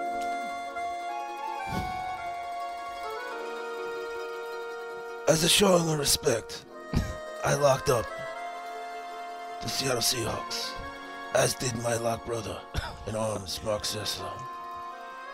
And I asked you, Greg Rosenthal, to come to me and join us and bring all the families together. And yet you chose to say no and betray us and betray that trust and that olive branch. I will not forget this. I will not forget this injustice. A lack of loyalty. I mean, sometimes uh, I think you've learned in this these situations, you got to not listen to the boss. You got to not listen to the Lockfather. You got to try to win this thing. It's like, uh, you know, Salvatore. I won't say his nickname in The Sopranos. When you they, could say it. It when- was Big Pussy. That was they- his character's name. When they It's asked him to name. go out on the boat, I, you know, don't say yes. Get out of there. I can't say his name. Oh my word! no, no. Grabbing his pearls. Yeah, Sal shouldn't have gotten on the boat. That's what I'm saying. You gotta sometimes. Uh, Yeah. you, you gotta make decisions with uh, your head. So not- why didn't you your tell heart. me? Why didn't you tell me? Wait, get, again. Uh, so you were aware. You were aware that the boat I was getting on was going to take me and my brother, Mark Sessler, to our early demise, and yet you let that boat go out to sea. This I cannot respect. This I will mean- not forget it. I could have told you from weeks ago that you were walking into a dangerous path, forging this like lock zaddy or lock daddy thing with Greg. Um, How he's- is this? How he's gonna this leave you my by the- fault? He's going to leave you by the side of the road You- at some you, point. sir, you are at a crossroads. You guys are always talking about, oh yeah, we're the real Lockzaddies. We're like 25 well, and we're five. also we're on it's a, not, two, it's we're not working out too well. streak as lock It's zaddies. not so. too working out too well. The, the real Lock Bros you right now are me and the West Bros hanging out. When you betray the Lockfather, you are at a crossroads, my friend, and you will learn the hard way. Yeah, you'll suffer You've pain. chosen the wrong path. I mean, but we're you and I are the ones. I didn't Dan, choose an are- L yeah. here. Yeah, that's what I didn't choose. We've not. so- I'm you not were, essentially. you were out of the office on Thursday. You weren't feeling well. I don't count that as a miss for us because when we're when we lock up together, there's a synergy where we we feel it, the energy. Yes. And in this case, I didn't even learn that you had locked until after the Lockfather had already come it's in. It's not how we normally do Yeah. things. I hear you. So And that that explains that. I mean, the minute I filed that lock, I was thinking to myself, that might have been an odd move. Probably something. you know. Yeah. A real a real father like takes responsibility. Like uh, the Lock Zaddies over here, they're just making excuses and We forge on. Don't you worry about us. I was gonna. Is he gonna come back? Does he have to say something else? No, we have to move on. He's he did say you're at a crossroads. Whenever the guy, the head of the family, says you're you're at a crossroads, that's probably gonna end with a, a bullet through the glasses I'm on the massage table. Yeah, you will any not. You won't survive. Yeah. You don't survive. I'm just gonna play this one more time for me. I'm not 'cause I going in the woods with anyone. oh, poor Adriana. Let's go to uh, Mile High uh, to close things out before we get to SNF. Must we? Mahomes being pressured, moves to his right. They're coming from behind him. Now flings it, slings it to McKinnon at the Oh, 40, stop to it. the 30, to the 20, That's to absurd. the 10, to the 5. Touchdown! Batman loves this stadium. It was an underhanded shovel at the right boundary for a you say Batman or 56 that man? yard touchdown. They were all over him. Patrick Mahomes, the Magic Man, outstanding Magic- job. This is playground stuff that we get to witness. I, I believe it Chiefs was Kingdom, we're spoiled. We love it. that man. I believe. I don't think he literally just called him Batman. I mean, if he did, maybe. I don't know why that would make a lot of sense. Justin, can you do some research uh, while we talk this game to see if indeed Mitch Holthus and Danan Hughes of WDAF call Patrick Mahomes Batman? Sure. There it is again. I tweeted about it. Like, Patrick Mahomes makes decisions that would land lesser quarterbacks on, you know, folly films for the rest of their careers. But when he does it, eh, you know, like just throwing a pass underhanded casually, scrambling as a defender rolls in and it turning into a long touchdown, that's what he does. And the Chiefs, It's crazy. they win 34 28 in this game, and it's a very weird game, a very strange game. And not just because Russell Wilson started playing really well at one point and, you know, taking his team up and down the field before, unfortunately, it looked like he got knocked out near the goal line and uh, suffered a head injury of his own. But this game was 27 0 late in the second quarter. Uh, Mahomes throws an interception, turns into seven points. All right, whatever. And then they get the ball back, the Broncos, before the half and score again. And then all of a sudden it's 27 14 at the half, and you're like, oh, that was stupid. Uh, but obviously the Chiefs are just going to turn it on, and this game will end up 48 to, you know, 17 or something. No, because then the Broncos get the ball after a punt to begin the third quarter, and uh, uh, uh, Patrick and uh, Russell Wilson connects with who was it? Somebody had a crazy the running Jerry back. Jeudy. Oh. No, no, Jeudy had Oh, three Marlon touchdowns in Mack this. came back Marlon for a screen touchdown. Oh, Run, rumbling and and bumbling and stumbling 60 yards for a touchdown, and it's 27 to 21. And uh, the Chiefs obviously get away and get the win. Smith Schuster has a touchdown late. But not only the Broncos get back in this game, they had multiple chances in the second half to take the lead where they had the ball down six points, but the offense either stalled and then the unfortunate injury to Russell Wilson, which is such a microcosm of his entire lost season. When he finally gets things going, when Jerry Jeudy finally is locked in, uh, he gets knocked out near the goal line, and uh, it's Rypien who finishes it. Brett Rypien. You don't get a lot of games like this if you're a division opponent of the Chiefs, where Mahomes throws three picks. That's only happened hasn't happened in like two plus years. And I mean, some of them were just not good throws, but he always makes up for it with this circus magic uh, or Batman artistry. I'm not sure what's going on there.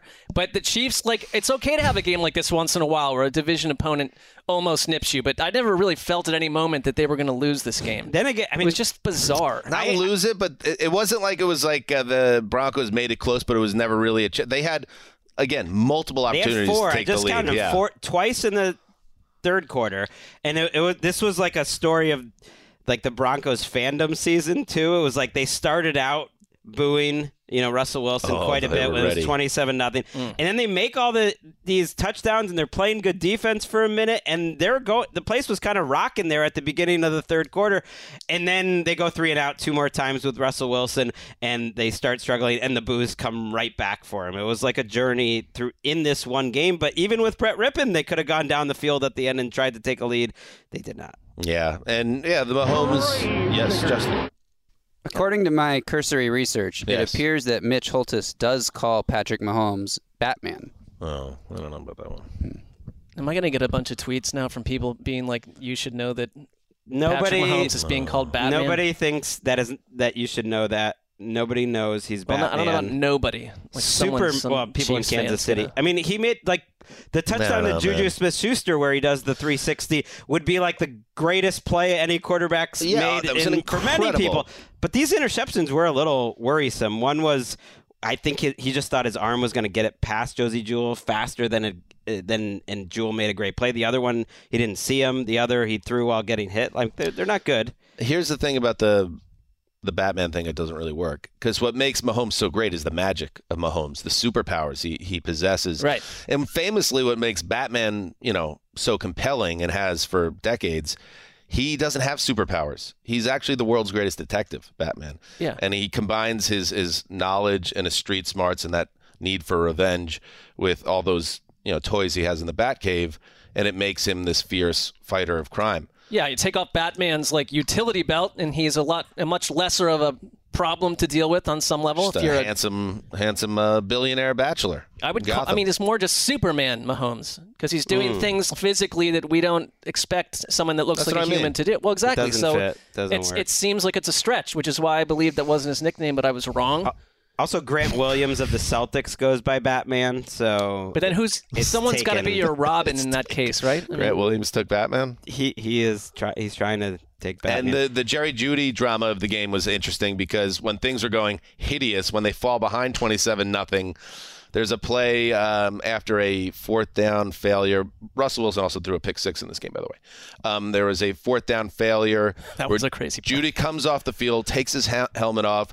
A teammate tries to put his arm around him and console him. He throws his teammate's arm away.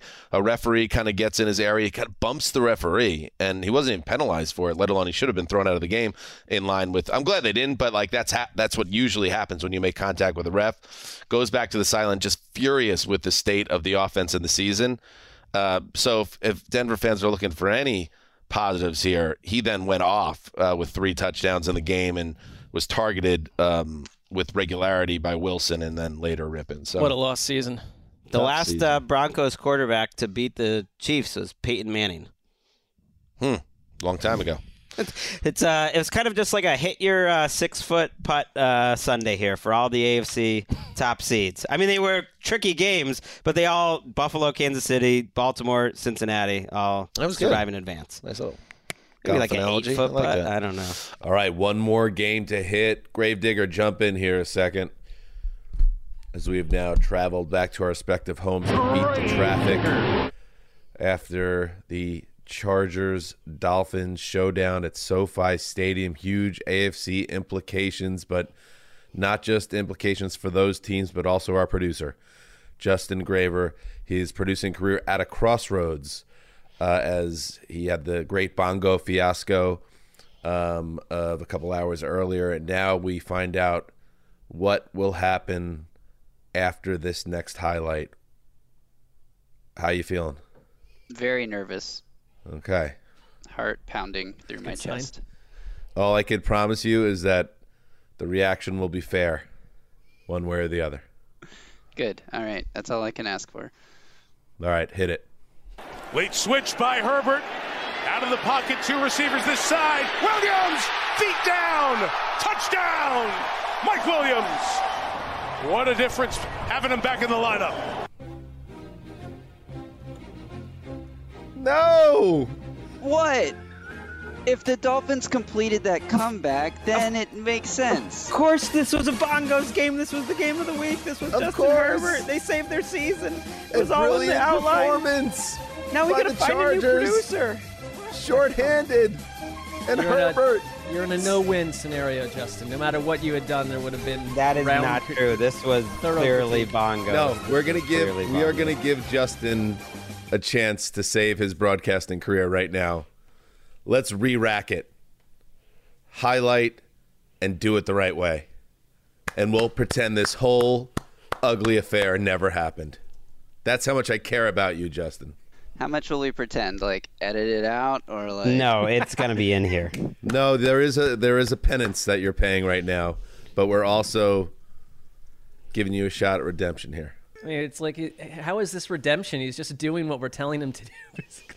He's following our orders at every turn. Are you just fu- are you just realizing now how stupid this show is, Marc? Well, no, because I think uh Justin understands how I feel about 19 to out of 20 pranks that unfold on the show. Just getting tugged around on a leash. There's no prank. I think it, good producing is doing exactly what you guys want. So, sorry, Marc, but I wanted the Bongos. okay, here it is. Late switch by Herbert. Out of the pocket, two receivers this side. Williams, feet down, touchdown. Mike Williams. What a difference having him back in the lineup. Oh yeah. Doesn't it feel right? Do, do, do, Justin Herbert. He hears you, Emmanuel Acho, and all the other haters out there. And he just goes on national television against Tua and just wipes the floor with him. Justin Herbert threw for 367 yards and that score to his old buddy Mike Williams, who was back in a big way in this game. And never mind the final score. The Chargers took it to the Dolphins 23 to 17 at SoFi Stadium. And yeah, you get the bongos because Greg Rosenthal, these Chargers, as we've talked about in recent weeks, sometimes it feels like in recent years, there's always this idea of what they could be. If only this went right this way, if this play went differently, if this guy stayed health- healthy, if this entire side of the ball stayed healthy. But in a game where they were missing many key players, Herbert kind of lifted everyone else up with a brilliant game. I enjoyed watching this so much because I was so wrong about it. I, I felt as surprised almost about this game as almost any game all year. The fact that they dominated it in that way and that Herbert did it as this like bravura performance that has Chris Collinsworth going insane, saying it's one of the losing it. you know best quarterback performances of the year. I, I agree with him though, and I and I think those two drives, the one to end the first half, and then the long field goal drive in the fourth quarter showed everything that Herbert can do. He was under pressure so much. He made more throws under pressure and on the run today, completions, uh, according to Next Gen Stats, than any quarterback since they've started keeping track. He had the deep passes. He had that third down to Keenan Allen where there was absolutely nowhere to fit it to start that fourth quarter drive. It was clutch as all hell. It was talent. It was mental. It was everything where, with a little help, and Mike Williams was that help, you got to see the full Herbert.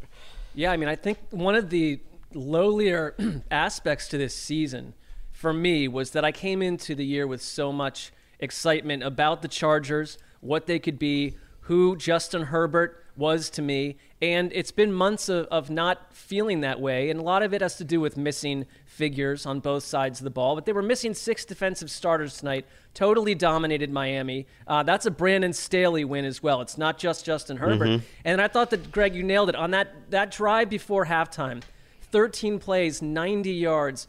What an incredible drive by Herbert, and just the throws that he made and how he deals with pressure. And then on that field goal drive, part of it is not just the arm power. It's like he had that incredible 10 yard run where he showed you he can do it all. And I know even when he makes um, the rare mistake, when there was the botched snap, it for him to dive under essentially around his center and get the ball to make sure that they don't lose the chance to kick that field goal which changed everything for them this is a quarterback playing at the top of his game and i just think it's hilarious to watch this online nonsense about Justin Herbert not being as good as people think like it's just that this team has been through so much. He's finally healthy. You have Allen back. You have Mike Williams back. You got Corey Linsley back, which mattered a lot. And you got this version of the Chargers. It changes how I feel about this Los Angeles team going forward.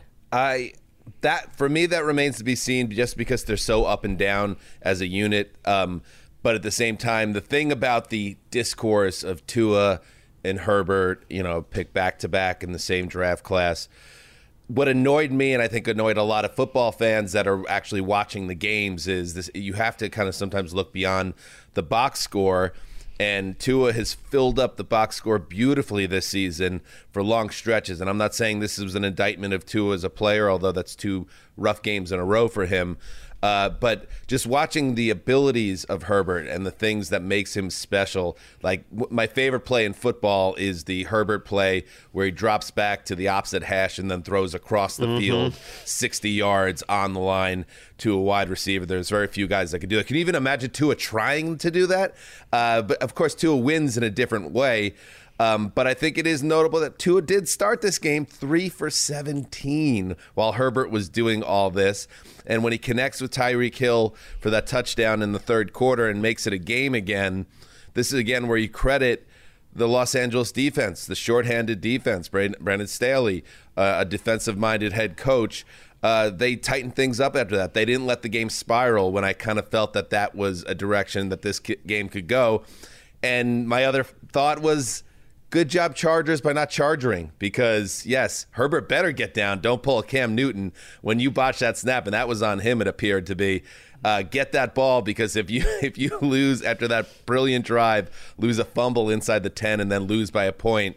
Oh my God! And then the onside kicks bouncing around, and that almost gets botched as well. But in both cases, the Chargers kind of just got the job done, and you just don't see that enough with this franchise in general. You know, I know, I know. Like Tyreek Hill obviously was dealing with the the injury. The it, and it, the way they were talking about the end was maybe more of a shin injury, and they're not wanting it to swell up and stuff. But he he still made plays. But do you feel like Brandon Staley learned or took something from the way that the Niners Yes. pressed Waddle, pressed Hill a week ago? Because it's two weeks in a row, and this has not been. They had a few up and down moments in their offense, but.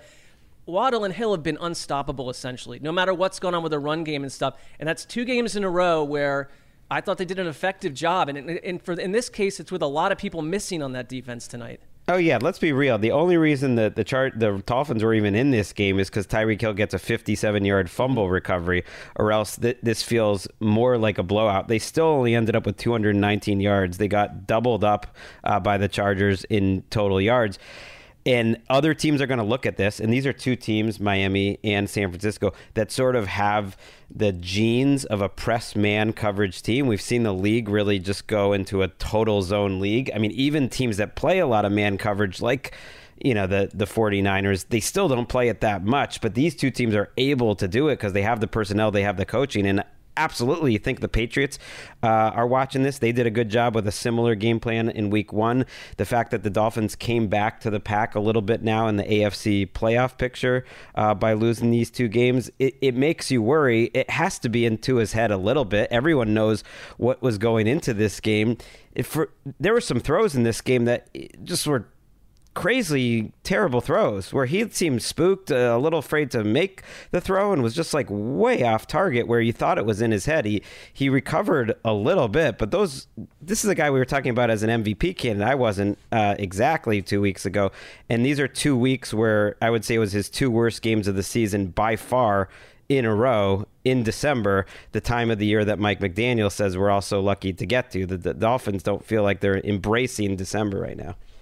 They got to go to Buffalo now on Saturday night.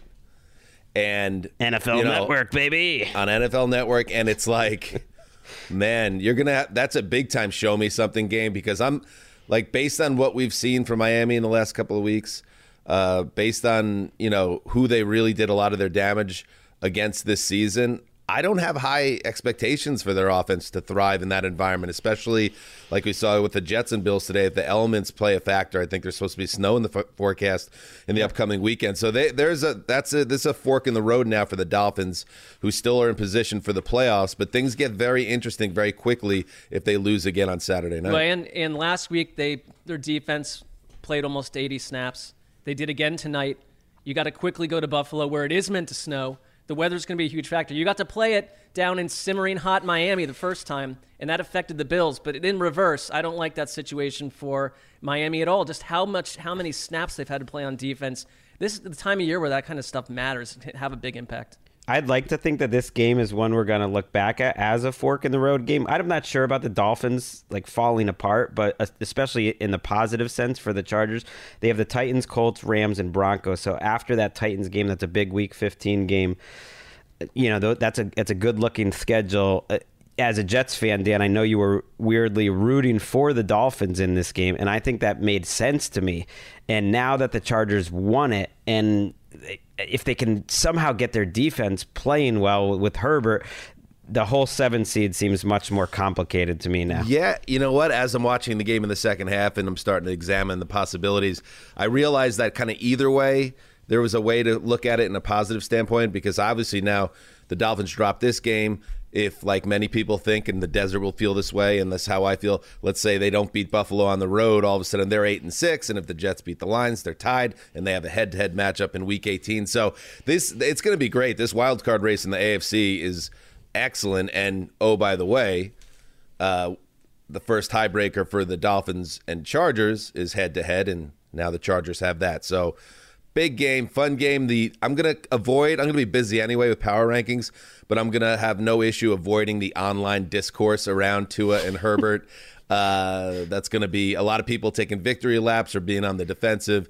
I'm just going to sit all that uh, that sit all that out and just say that was cool seeing Herbert do that thing today, and and the Chargers in general, just a nice win for them.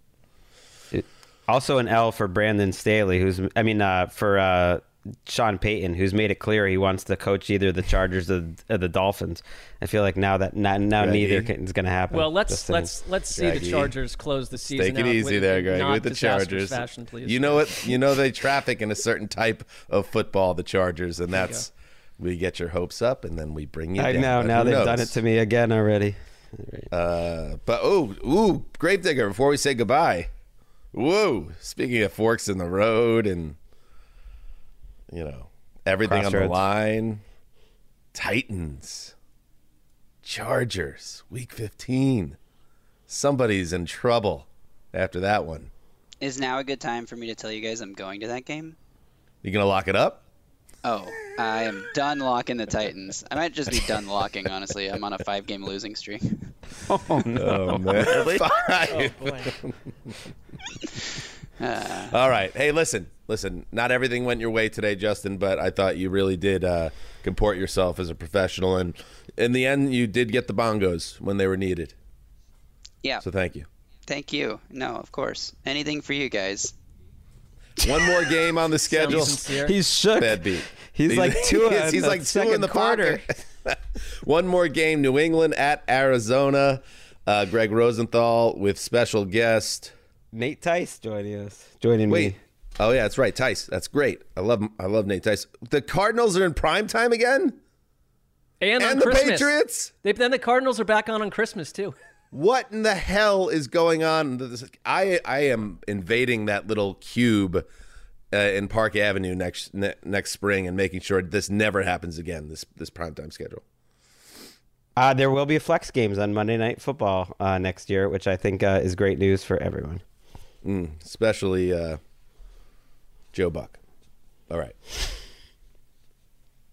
Thank you to everybody for listening. Uh, we have another big week of shows coming up. So thank you for following us all season long. Uh, let's get out of here. Dan Hanzus is signing off for Quiet Storm, the old boss, the grave digger, and everyone behind the glass that does the job. Until Monday, heed the call.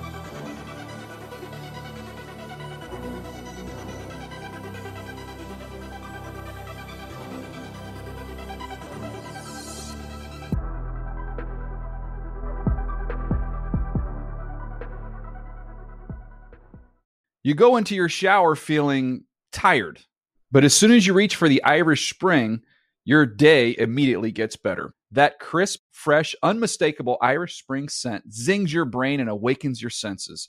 So when you finally emerge from the shower, 37 minutes later, because you pay the water bill so you can stay in there as long as you want, you're ready to take on the day and smell great doing it. Irish Spring Body Wash and Bar Soap. Fresh, green, Irish. Shop now at a store near you.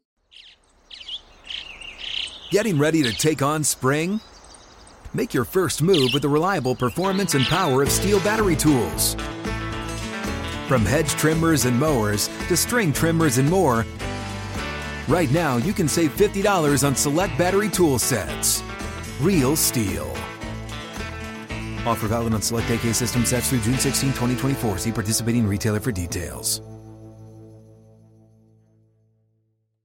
Open a limited time 11 month certificate at Kemba Financial Credit Union. At 5.25% APY, it's more than triple the national average, plus, it's a safe and secure way to grow your money. Visit your local branch or kemba.org slash CD for details. Offer expires May 31st, 2024. APY equals annual percentage yield. Restrictions apply. $500 minimum and $250,000 maximum deposit. Advantage status required. Comparison based on bank rate average. Federally insured by NCUA.